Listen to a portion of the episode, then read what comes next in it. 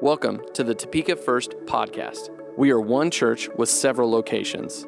Our mission is to reach our community with the message of Jesus. If you would like to give to support this podcast and the ministries of our church, please visit topekafirst.com slash giving. Enjoy the podcast. But let me pull up my sermon real fast. We're going to kick off our question series this week, and we're really excited about it. You guys gave us some great questions. The Boulevard gave us some great questions, and we've compiled them into like a five week series, okay? So we may not get to all of your questions because, uh, well, there's a lot because there were like 300 of you that could have submitted questions. Not all of you did, obviously, but there were quite a few in there. So we may not get to all of them, but we're going to try to at least touch on most of them, even if it's just briefly, okay? But the first one we're kicking off, um, we're, we're talking about worship because somebody asked, What is worship? And is worship just in a building? Is it just, um, is it just a few songs or is it more than that? And we're going to kick off our series talking about worship. One, because uh, I've already done a lot of research on this, and some of your other questions were like, can you talk about free will? And well, what about heaven and hell? And so we wanted to do a little bit more research on those before we got back to you. Okay, I thought that was fair. So we're starting with um, an easy one, per se. Um, but this week we're going to talk about worship. And I'm really, really excited about it. One, because I love worship. It's one of the things I just really adore in the world. It's just one of those things that is just, it's a breath of fresh air always. Like worship is just that for me. Like it's one of those things that, like, I'm filled up again. I'm energized again. Even if like you're dead tired afterwards, you're like, I'm energized for the day, I'm energized for the week, I'm energized for life through worship. And, and so we're gonna we're gonna sing later, and I want we wanted to talk about worship and then and then worship some. And I, I felt like that's kind of the way it really almost has to be. Like if if if you talk about worship and then you're like, all right, see you guys next week, it feels a little weird not to like sing after that. But this week, uh, we're kicking off our series on worship, so I'm, I'm very, very, very excited. And the question is, is what is worship? Is it more than just singing a few songs on Sunday? And the short answer is yes, it is more than that. So uh, let's move on. Well, it may be a little bit longer than that. It may be a little bit longer than just saying, yes, it's a little bit more than just singing a couple songs on a Sunday. Now, in the Old Testament, there's, there's, uh, well, I wanted to find, I wanted to find the term first. I wanted to find the term first. So in English, it basically means this. Worship means this: the feeling or expression of reverence and adoration for a deity. Um, but as many of you probably know, the Bible wasn't originally written in English. How many of you knew that? Those of you who didn't raise your hand, um, it's not. It was Hebrew, Greek, and a little bit of Aramaic, okay? It wasn't originally written German, but it was later translated to that. Uh, later in, in, in um, later in the world, Gutenberg press, that sort of thing. Um, however, so there's these all these different words that in Hebrew that what it, what we then translate to some form of worship or praise or something of that nature is actually in the Old Testament. So there's a bunch of these, and I'm to say them confidently, but don't confidently repeat them on to somebody because they may not be pronounced right. So just be just be aware of that. Okay. Uh, the first one, Hawa which is found 173 times in the Bible. Then there's a word, Yadar, which is found 317 times in the Bible. There's Abad, which is found 290 times in the Bible. Then there's like words that are associated with like the word praise. Those were all associated with like worship. This is associated with the word praise. And there's like Barak, which is found 327 times. There's halal, which is found 146 times in the Bible. And then there's a word yada, which is found 111 times in the Bible. And guess what? That's just the Old Testament words. Those are just the Old Testament terms for, for worship and praise. Those are, and those are just some of them. That's not all of them, that's just some of them. So when we say worship, There's more to it than what we think of as worship. There's all these wonderful words, and you can spend all week studying them and get back with me. This is a question series. It's going to be a little more academic. There is homework, so that's just part of it. All right. Uh, but but this this is this is the thing. Our definition of worship is not quite full enough. It's not quite like all the way there. A few weeks ago, we were talking. Um, we were talking before service. Jose was talking to us, and we were talking about how like the word love in the Bible isn't like in English doesn't fully explain everything because like English like brings everything to concise. It's like lowest common denominator is like brought together in the English language. And Jose was telling us in Spanish, there's there's different ways to say you love something. And like how we say I love hamburgers and I love my wife, like there's different ways of saying that. Well, the Bible is the same way when it comes to praise and worship. There's a bunch of different ways to say it. Now, I want to boil down what is worship to a like simple definition that we can take away today. Now, again, I just spent that whole time saying that it's not easily defined, and now I'm going to define it in a sentence. So just know this is not complete, it's just what we're going to work off of today. Worship is seeing who Jesus is and expressing it in word, deed, and song. It is it's understanding who Jesus is and expressing that out in different ways. So, word, deed, song, however it is that we can affirm who Jesus is by our actions, by our speech, by who we are.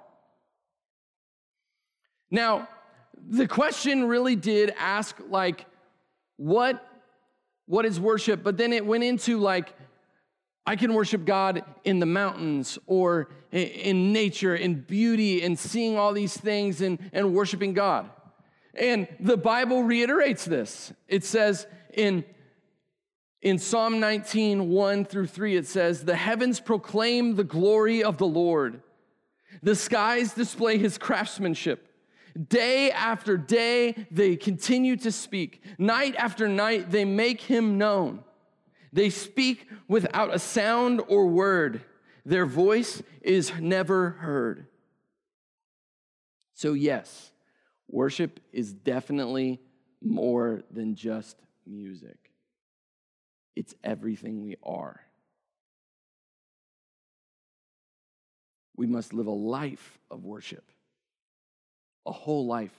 It's not a few moments where we get to sing a few songs it's saying, God, I've read your word. I know what you're saying, and I'm doing what you've said. I'm singing your praise because you're good and because I know it, because I've experienced it. It's more than just this, this moment for like a half an hour on a Sunday morning.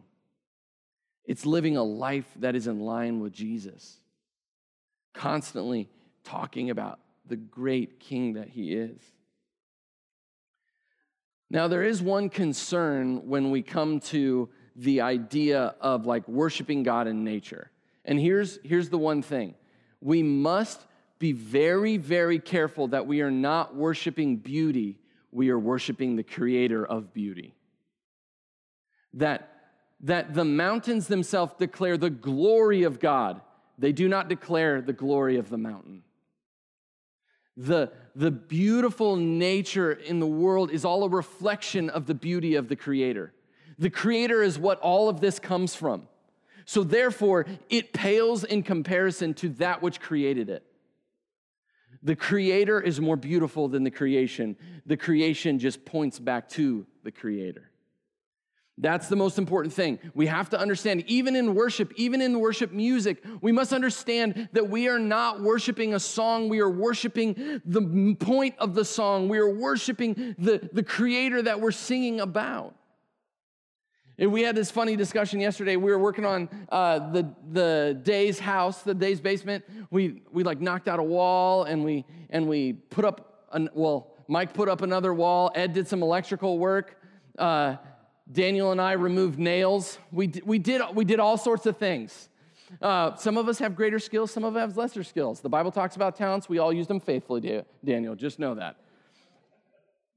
But there was this funny discussion, and uh, so we were playing some, some music, and this song came on, and I'm not gonna say the song because I don't want anybody to get bent out of shape about the song, okay? We were talking about this song, and Jeff goes, Yeah, that song never really did it for me. And Ed then goes, You know what happens every time I'm at church and this I don't like, I'm not into the song? I remind myself that it's not about the song, it's about Jesus. And that was the point that Jeff was saying too. Like the, the, the, the song doesn't matter, our king matters. The song doesn't matter, the king matters. The, the mountain is not praised, the king is praised. And that was it was it was this beautiful moment when you guys were talking about that. Like I was just smiling inside. I was like, man, this is gonna work perfectly tomorrow, you know? but I was just smiling inside because it is, that is the point. Like, who cares about the music? It's all about Jesus. Who cares about the mountains? I know you guys care about the mountains, but it's all about Jesus. It's all about the King. So here's the deal. I want to read what Cam read to you. I asked him to read it during worship this morning, but I want to read it to you one more time. And it's in Luke 19, and this is Jesus' triumphal entry. This is what we call it in the Bible, is his triumphal entry. And it's basically his enter to Jerusalem as he's going to die. It's not, it's not literally the walk with the cross to Golgotha, it's his entering into the city that leads, speeds everything up to his death, okay? So it's like a week before he dies. And this is what happens. He asks his followers to pick up, uh, go and get a donkey's colt so that he can ride it into the city. And it says this As he rode along, the crowd spread out their garments on the road ahead of him.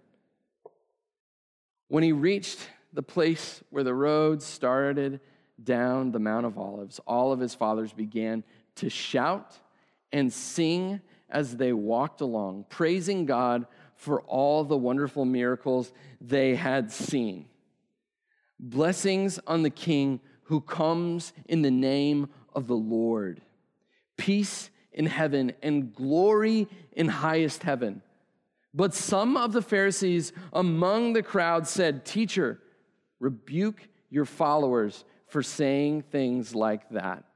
He replied, If they kept quiet, the stones along the road would burst into cheers. Could you imagine this moment? Could you imagine it? This, this, this is an awesome moment. This triumphal entry is a triumphal entry isn't uh, unique to Jesus, but how Jesus did it is unique. Now, triumphal entry would be like a conquering king returning from war and he would ride in on his horse and he'd have his army at his back, the victor of battle. And he would walk in, and the, the whole town would see this triumphal entry in his glory on his beautiful horse. But Jesus goes, Let me have a donkey that's not even fully grown. I'm going to ride it in and all these people that are clearly not an army, it's, it's more of a band of misfits. Like, do you remember the kind of people that hung out with Jesus? We see it in Mark's gospel. He says, um, when he goes and he hangs out at Levi's house and they're like talking about all this stuff, he's like, yeah, there were many like this among him, like tax collectors, prostitutes, and other disreputable sinners. This is his band of merry men. This is who it is. And I shouldn't have said merry men there because there were a lot of women that traveled with him as well. But here's the deal these people would have been like Levi, the tax collector. It would have been like Mary Magdalene, who was formerly demon possessed. There would have been all these crazy people that would have been following him in, shouting and singing his praises. But he doesn't come like a conquering king. He comes in a much more humble manner than that. And I can't help the irony like, all the misfits are singing the praise of God, and then the religious leaders are like, hey, can you shut them up, please? Like, I know we read the Bible and we figured out that the, the Pharisees are the villains, right? But like, have you ever read the Bible and gone, the Pharisees are who, if we brought it forward to the modern world, would probably be the people sitting in our place because we understand the scriptures, we've been educated in them. And we go, would I be that person? Hopefully not. Hopefully we wouldn't. Hopefully we'd recognize Jesus. So hopefully we'd recognize our Jesus. And we would shout and sing his praises and we wouldn't tell people to be quiet. But the religious establishment did not like it. They didn't. When we become people who think of ourselves as like the righteous elite, we've become Pharisees. We've become Pharisees. When we understand that we are sinners saved by the grace of God and that makes us do nothing but shout and sing his praises, then we're his disciples. We don't want to be religious elite, we want to be disciples. We don't want to be people that are like, I have all the answers. I'm going to look down on you if you don't, you don't do everything right. We want to be people who say, I'm a sinner who is saved by grace. I know I've sinned. I know you've sinned. We both are, are receiving the grace of God. Let's, let's do this thing and let's sing about the person that gives grace.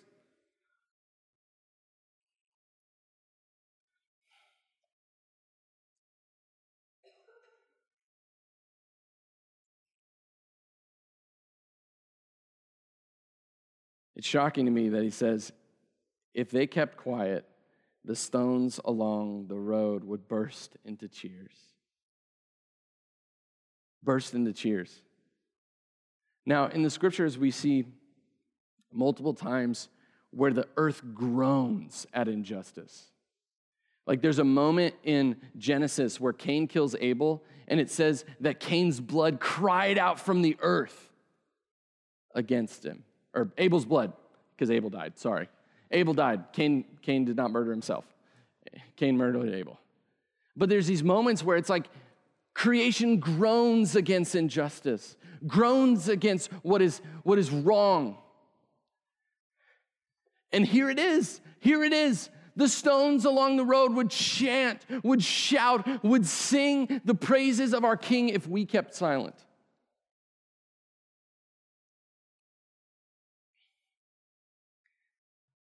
And I've been debating whether I'm going to say this all night, right? All night long. All night long. But I'm preparing for this sermon, and I get to that line, and it says, If they didn't cry out, then the rocks would cry out. And I'm sure you guys have seen this, but Kanye West dropped a worship album on Friday. Now, for those of you who do not know who Kanye West is, I looked at his entire song catalog, minus this one album, and every song on Spotify is listed as explicit. Literally every single one. And then he drops a worship album. And I was so confused. And then I read that line. And it was a little convicting to me. That if I don't sing out, the rocks will cry out. That the praise of our King will come from a place that we thought could not and would not sing his praises.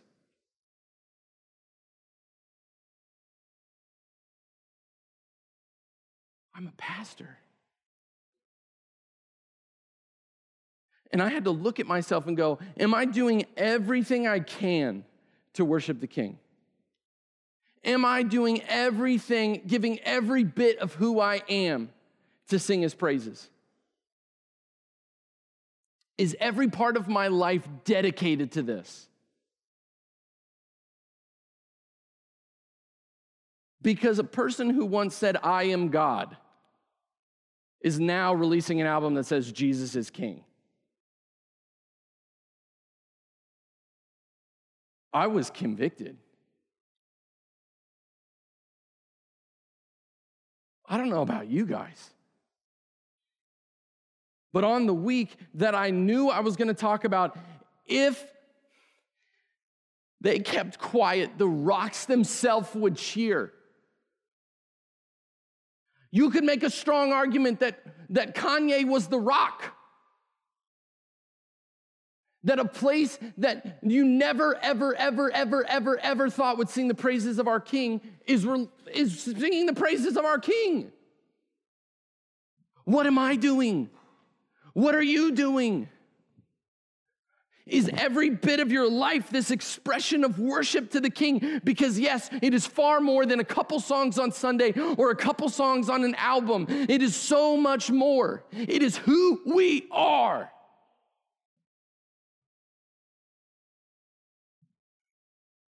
It is who we are. And because Darren likes to trash soccer while I'm not preaching, I figured it deserved a soccer reference. I was watching the Premier League a couple weeks ago, and um, Sheffield United was playing my favorite team, Arsenal, my favorite Premier League team.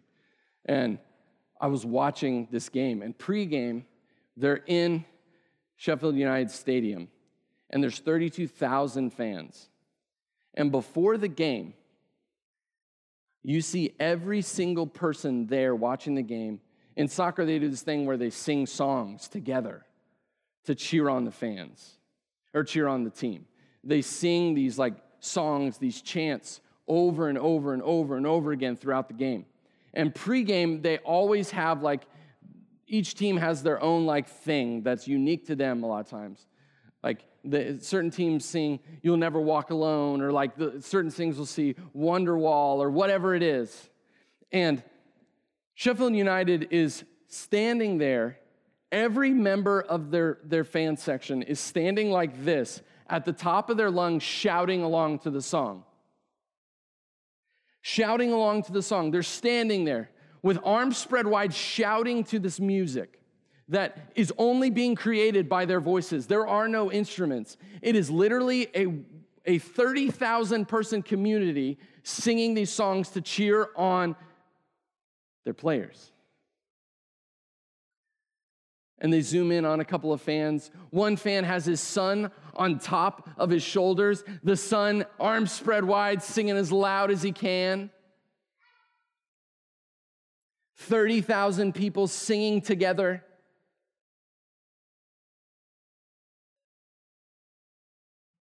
And it's about a game.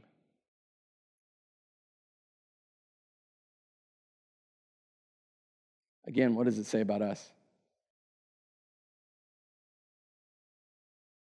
What does it say about us? Are we willing to scream and shout at the top of our lungs for our King? Are we willing to live lives that are so dramatically in line with the scriptures that they're shouting the praises of our King to the world around us? Are we willing to be that kind of person, that kind of follower of Jesus that says, everything that I am will praise the Lord, that my work, my worship, my, my free time, my hobbies, my, my life, my going and my coming, my, my free time will scream the praises of our King? Is that who we are? Because when every person that walks into that stadium walks in, they know what they're gonna do that day. Whether it's a Saturday or a Sunday, they know what they're gonna do. They're gonna walk in and they're gonna sing at the top of their lungs to support a team who is playing a child's game.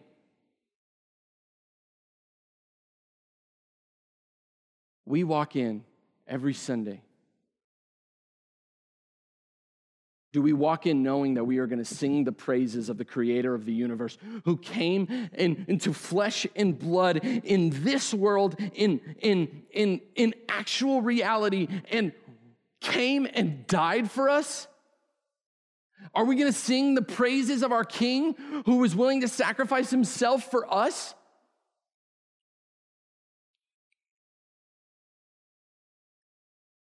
The question that was asked is we can praise God anywhere, right? And that is true.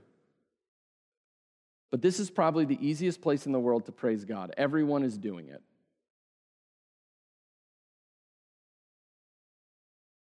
And do we do it? That's the question. Not so much what is worship, it's will you worship? So the band's going to come up and we're going to sing three more songs. And the question is will you worship? Or will the rocks cry out in your place?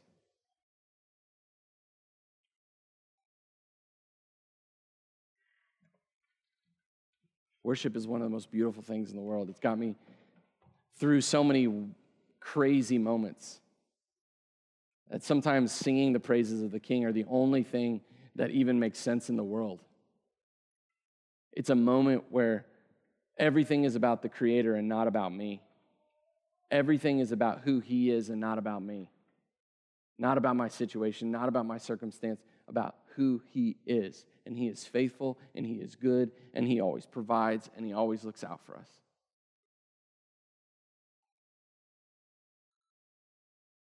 And the heavens themselves declare the glory of our God. Will we who have mouths to speak declare the glory of our God?